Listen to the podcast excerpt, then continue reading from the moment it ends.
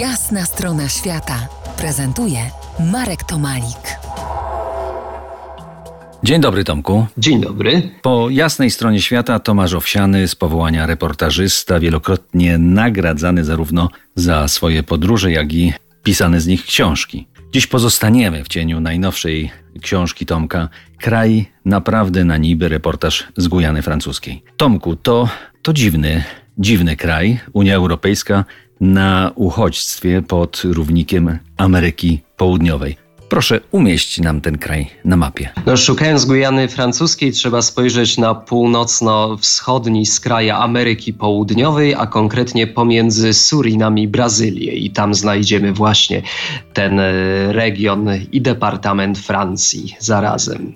Jedna trzecia terytorium Polski, prawie 300 tysięcy ludzi, mówię tutaj o, o Gujanie Francuskiej, różnych ludzi.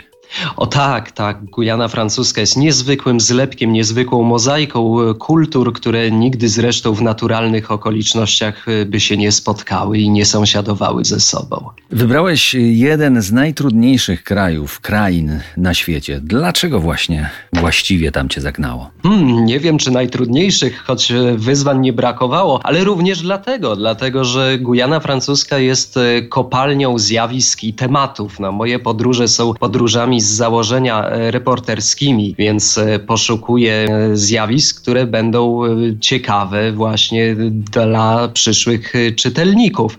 Gujana francuska jest takim zakątkiem świata pomijanym, wręcz zapomnianym. Jeżeli coś nam świta w głowie na hasło Gujana francuska, to będą to kolonie karne, kosmodrom najprawdopodobniej i niewiele więcej. Natomiast no, Gujana francuska to jest bogactwo i kulturowe, i tematyczne tematyczne, bo na przykład cały dziki zachód w interiorze Gujany Francuskiej, e, który tworzy świetnie zresztą zorganizowany świat nielegalnych poszukiwaczy złota, kultury rdzennej, indyjskie o różnym stopniu modernizacji, potomkowie niewolników i zarówno holenderskich, jak i francuskich, Brazylijczycy, więc cały barwny tygiel ze swoimi problemami. No i ten kontekst sztuczny właściwie, kontekst e, francuski, który jednocześnie jest, sądzę, najsilniejszą klamrą, który całą tę gujańską różnorodność spina jednak w pewną całość.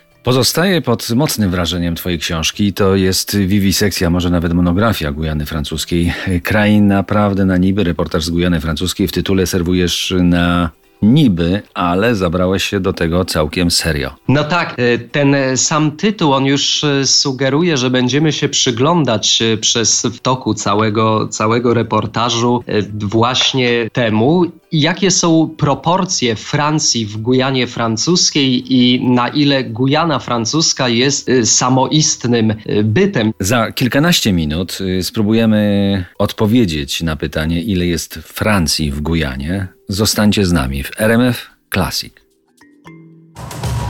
To jest jasna strona świata w RMF Classic.